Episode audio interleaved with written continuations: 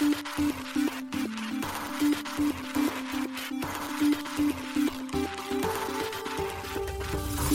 しい経済ニュース。この番組では現当社のメディア新しい経済がブロックチェーン仮想通貨フィンテックに関する日々のニュース解説を平日毎日音声コンテンツでお届けしています。そして新しい経済ではブロックチェーン仮想通貨に関するニュース解説記事やインタビュー記事学習記事などのたくさんのコンテンツを掲載しております。ぜひ新しいひらがな経済漢字で検索してメディアもチェックしてください。そして LINE 公式アカウントではメディアの更新情報を配信しております。LINE 公式アカウントにもぜひご登録ください。この番組は株式会社フィナンシェの提供でお送りします。フィナンシェはスポーツチームやエンタメプロジェクト DAO などのトークンを購入して支援ができる新しいクラウドファンディングサービスです。サッカー J リーグ野球バスケなどのプロスポーツチームをはじめ映画やアイドルインフルエンサーなど100以上のプロジェクトのトークンがフィナンシェで購入できますさらにトークン購入者はプロジェクトに応じたキャンペーンの参加や NFT などの特典もぜひ iOS や Android でフィナンシェのスマホアプリを入れて新たな応援体験を味わってください。あなたの夢がみんなの財産になるフィナンシェ。現当社新しい経済編集部の大塚です。高橋です。はい、本日は7月の28日金曜日です。今日のニュースいきましょう。米下院委員会ステーブルコイン規制法案合意に至らず議長が発言。Slash NFT に暗号資産の預け入れと引き出しができる Slash Vaults ベータ版リリース。セキュリタイズデジタル資産証券の発行を米国に続き欧州で開始、アバランチで。セコイアキャピタル暗号資産ファンドの規模縮小、新興企業支援に方針転換か。韓国金融情報院 VASP らにコンプライアンス能力強化を要請。イタリア中央銀行、ポリゴンなど活用の DeFi 向けトークン化プロジェクト支援。パンケーキスワップ、イーサリアム L2、ZK シンクエラに展開。出雲アニメやゲームクリエイター陣とのコラボ企画始動 SBT 配布も一つ目のニュースは A 会員ステーブルコイン規制法案合意に至らず議長が発言というニュースです。米下院金融サービス委員会の共和党と民主党のトップは7月27日、ステーブルコインの連邦規制枠組みを確立する法案について合意に至らなかったと述べました。この法案は州の規制当局の権限を維持しつつ、米国連邦準備制度理事会 FRB にステーブルコインの発行要件を課かせるというもので、以前はステーブルコインの発行者が州の体制で規制されることを選ぶことで、より厳しい監督を逃れることができきるという一部の民主党議員の懸念に対処するために修正されていました。しかし、会員金融サービス委員会のパトリック・マクヘンリー委員長は27日に公聴会の冒頭にて、同委員会の民主党トップのマキシン・ウォーターズ下院議員とは合意に達していないと述べました。マクヘンリー委員長は48時間前には結論が出るだろうと期待していたが、ホワイトハウスが我々の主張を再検討し合意しなかったと述べています。この膠着状態は委員会が暗号資産に対する規制の枠組みを構築し、トークンが証券なのか商品なのかを明確にすることを目的とした超党派の法案を提出した翌日に起こりました。この法案は会員農業委員会でも審議される予定です。続いてのニュースは、スラッシュが Slash Vaults ベータ版リリースというニュースです。暗号資産決済、 Slash Payments を開発提供するスラッシュフィンテックリミテッド、スラッシュが NFT を活用した相互運用性プロトコル、 Slash Vaults ベータ版の提供開始を7月28日に発表しました。なお、同プロトコルはスラッシュにおける第2の主力事業とのことです。25日にイーサリアムの Goerli テストネット上でローンチしています。 Slash Vaults には NFT をアクセスキーとしたデポジット、ウィズドロー、預け入れ引き出し機能とタイムロック、時間制限預け入れ機能が実装されているといいます。保有や売買を基本としていた NFT に対し、相互運用性プロトコルといった新しい概念とユーティリティを組み込むことで、NFT による新たな暗号資産決済の実現を目指しているとのことです。具体的に預け入れ引き出し機能は、主にエアドロップキャンペーンにおける利活用を目指しているといいます。その一例として、新しく NFT プロジェクトを始めるチームが、スラッシュボール等を利用して NFT にトークンを預け入れし、エアドロップキャンペーンを行うことができるということです。これにより従来とは差別化されたインセンティブを新規ユーザーに提供することができ、NFT をエアドロップされた新規ユーザーはスラッシュボール等を利用して NFT からトークンの引き出しが可能であると説明されています。なお、預け入れ機能により預け入れしたトークンは Slash Vaults 上に保管され NFT 保有者しか引き出せない仕組みとなっています。引き出し機能を使用する時点の NFT 保有者しか引き出しが実行できないのが特徴とのことです。そのため、預け入れ後にその NFT を第三者に譲渡したユーザーはアクセス権がないため、トークンを引き出すことはできなくなるということです。また、タイムロック機能により、トークンを預け入れする際にタイムロックを有効にすることで、設定した日付時間までトークンがロックされるとのことです。このトークンのロックは NFT 保有者であっても解除できず、NFT が譲渡されたとしてもロックは引き継がれるといいます。なお、同機能はスラッシュのトークノミクスである veSVL エコシステムの構築をはじめとしてトークンを保有することによるインセンティブ設計をサポートするといいます。SVL はスラッシュが発行する予定の独自トークンです。また veSVL は SVL を Slash Vaults にロックすることで受け取れる予定の譲渡不可能なガバナンストークンとなる予定です。なお VESVL を保有することでスラッシュの事業収益の一部が得られる予定となっています。そのため投資家は VESVL を得るインセンティブが働くため SVL を Slash Vaults にロックする傾向が想定されるということです。またそれにより SVL は売却されづらく価格が下がりにくい仕組みになっているとのことです。発表によると今後は NFT に対して外部から入金複数入金できるエアドロップアップやネイティブトークンを必要としないガスレスペイ機能を実装する Slash Vaults ペイ、DeFi サービスへの投資を NFT NFT をアクセスキーにして預け入れしたトークンによって行うインベストメント機能などの提供が予定されているとのことです。新しい経済編集部がスラッシュへ取材したところ、 Slash Vaults のメインネットローンチではイーサリアムに対応するとのことでした。また、イーサリアムの次にはポリゴンが予定されており、それ以降対応のブロックチェーンについては現状で未定ということでした。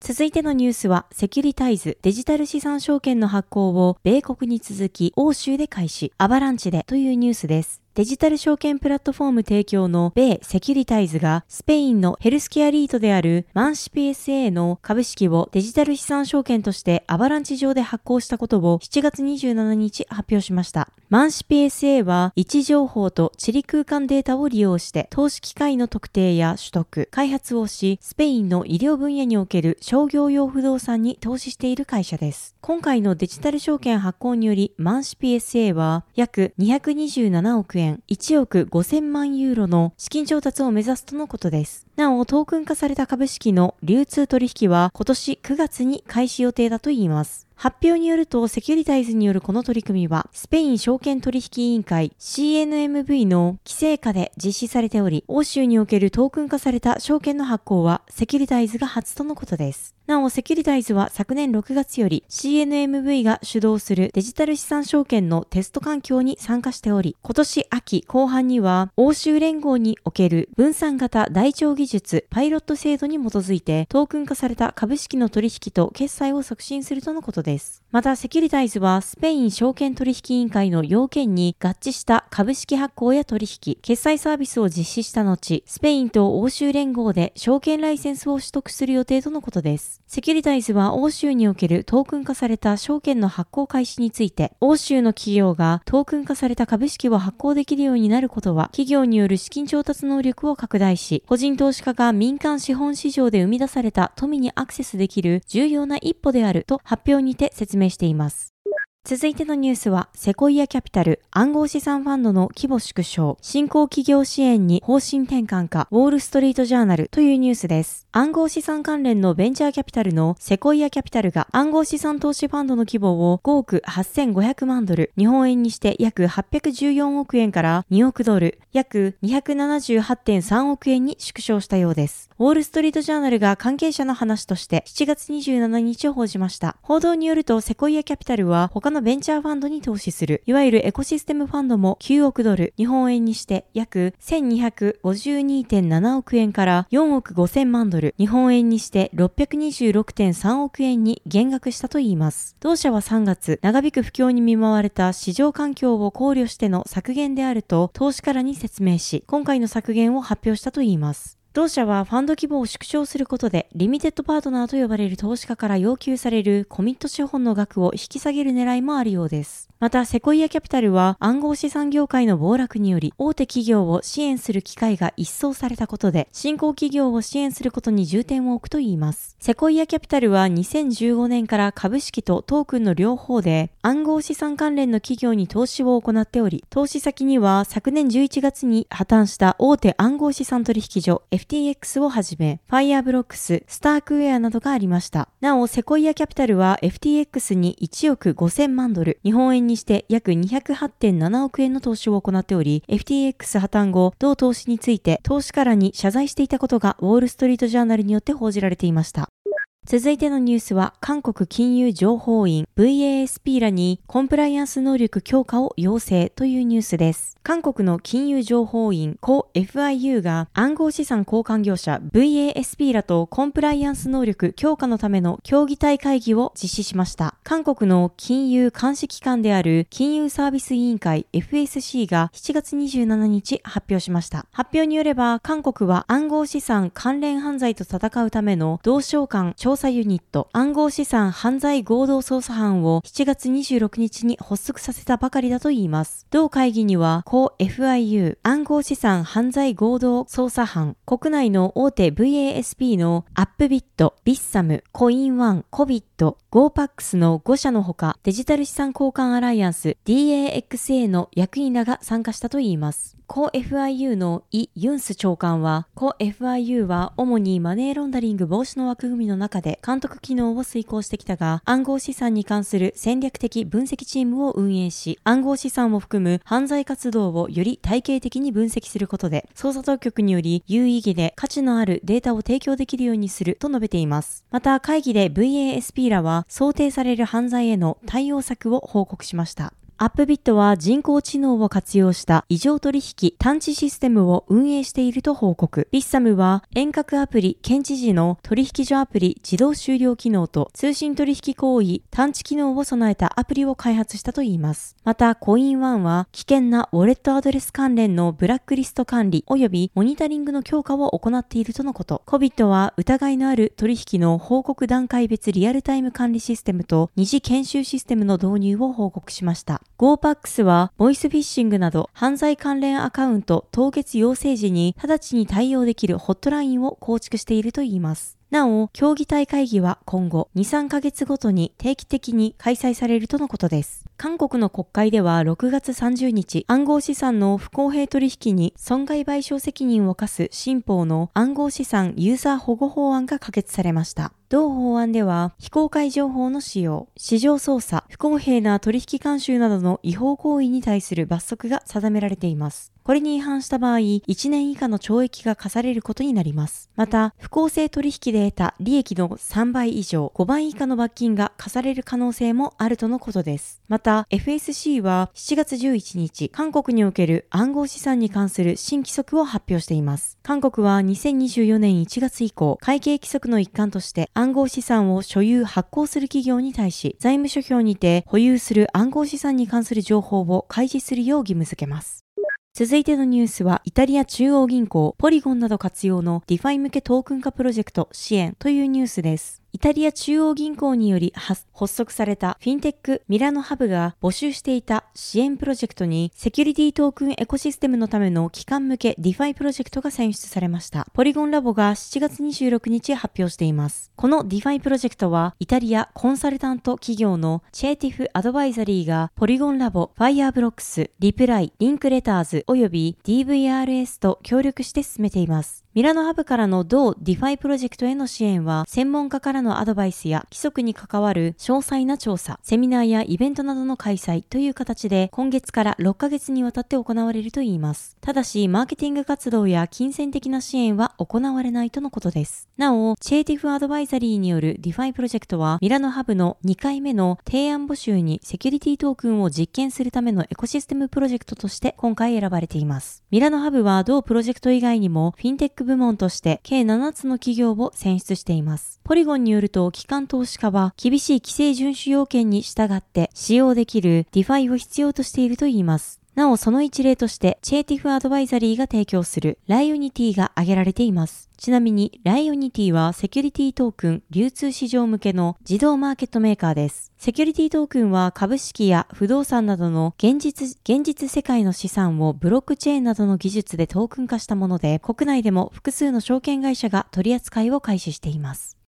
続いてのニュースはパンケーキスワップが GK シンクエラに展開というニュースです。大手 DEX パンケーキスワップの3つ目のバージョン、パンケーキスワップ V3 が GK シンクエラ上にローンチされました。 PancakeSwap が7月26日発表しています。ZK シンクエラは ZK シンク2.0として以前に開発されていたイーサリアム L2 ネットワークです。ゼロ知識証明活用の ZK ロールアップ採用により、レイヤー1である Ethereum のスケーリング向上とセキュリティ設計を継承しています。同ネットワークは今年3月にメインネットアルファ版がリリースされ、現在では Arbitrum と Optimism に続き、L2 ネットワークの中では3位の TVL となっています。 PancakeSwap はこれまで BNB チェーン、 Ethereum メインネット、Aptos、Polygon zkEVM 上にローンチされており、ZK シンクエラはパンケーキスワップが利用できる4つ目のメインネットとなりました。なお、 PancakeSwap では、 Linea の Goerli テストネットにも対応しています。今回の ZK シンクエラへの展開は、タスクのクリアにより記念 NFT が獲得できる Traverse the Treasure Island のイベント対象になるということです。このイベントは Web3 クレデンシャルデータネットワーク Galxe にて開催されているということです。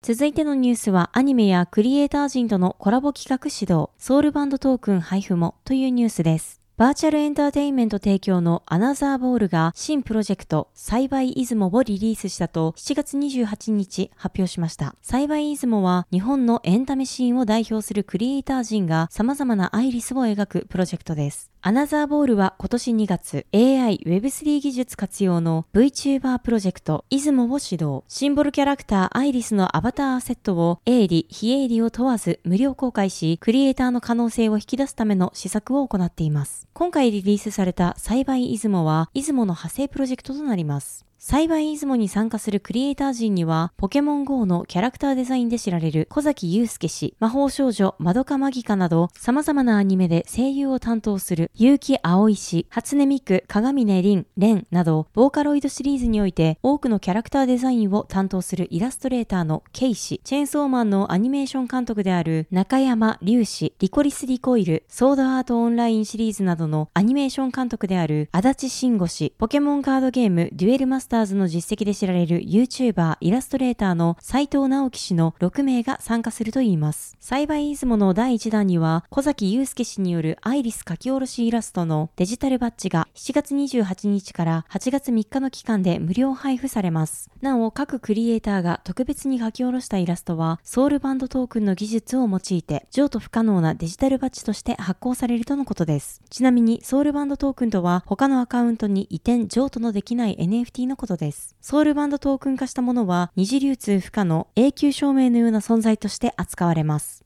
新しい経済編集部が実際に NFT を発行して確認したところ、NFT の発行受け取りは、寿司トップマーケティング提供の NFT 配布サービス、NFT ショットを用いて行われていました。また、新しい経済編集部がアナザーボールに取材したところ、NFT がミントされるブロックチェーンはポリゴンとのことでした。今後、各クリエイターの書き下ろしイラストは、公式ウェブサイト及び出雲公式ツイッター上で発表していくとのことです。